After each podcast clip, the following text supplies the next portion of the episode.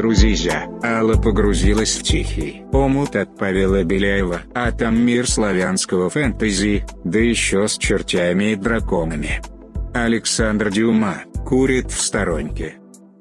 Доброго читательского, дорогие слушатели! С вами подкаст «Книжные разборки» сам издатом. И я, Алла Чумаченко, расскажу вам сегодня о книге «Тихий омут». Автор книги Павел Беляев. Сразу отмечу, что основной жанр – это славянская фэнтези. Но и темная фэнтези тут оставила свой неизгладимый отпечаток, о котором я расскажу вам чуть ниже. Сначала хочу поделиться тем, что меня поразило. Ведь как ни крути, но мы не говорим в повседневной жизни старорусскими или устаревшими словами, такие как почет, почудилось, сени, клинок, дружина, зочи и многие другие слова и обороты. Вы можете мне сказать, что жанр подразумевает такую речь. Да, конечно. Но чтобы я прочитала и ни разу не споткнулась на современном слове или выражении, а книга, прошу заметить, не маленькая. Чтобы так гладко и складно шло повествование, я еще не встречала.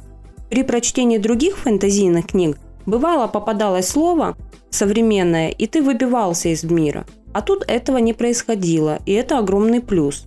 А теперь поговорим о сюжете и героях. Я бы разделила книгу на четыре части. Первая – это история подростков в возрасте 13 лет. Ия и Аней. И мне их жаль.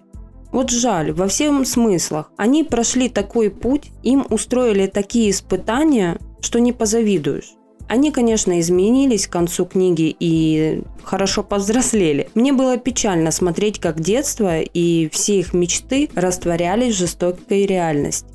Вторая часть – это Будилат и Лучан, Лазутчик и Богатырь. Чувствуете уже иронию в их дуэте? И то, как Будилат влиял на прямого, упрямого, до безумия добродушного Лучана, следила с большим удовольствием и улыбкой, хотя крови на пути у них было предостаточно.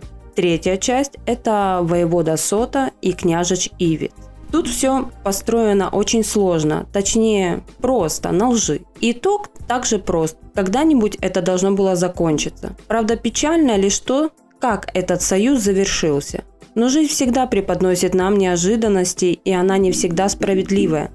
Четвертая часть потусторонняя. Вот теперь могу сказать, что все от лиха. Вот правда. И мастерства автора. Я, когда ее дочитала, и осознала весь масштаб и влияние тех чертей, в прямом смысле слова, была в шоке. И знаете, я любила читать Александра Дюма из-за интриг и связей персонажей, но теперь его в этой нише подвинул Павел Беляев.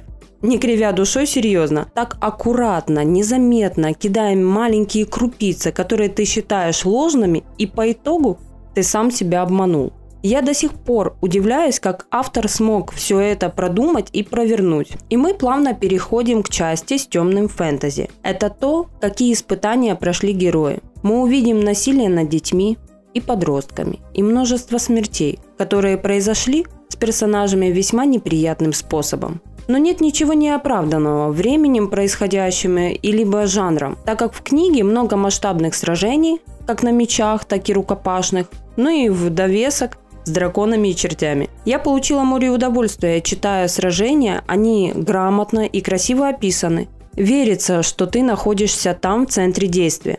Еще для таких э, любителей визуала, как я, автор нарисовал карту, которую можно найти в блогах автора, а также зарисовки к некоторым главам. За это отдельное спасибо. Итак, мой приговор к книге «Тихий омут» однозначно читать. Всем, кто любит славянское и темное фэнтези. А я буду надеяться, что автор напишет продолжение, ведь мы еще не увидели исполнение пророчества одного провидца Мазаря. С вами были книжные разборки сам издатом, и я, Алла Чумаченко, рассказала вам о книге «Тихий омут» автора Павла Беляева. Всем пока, хорошего читательского!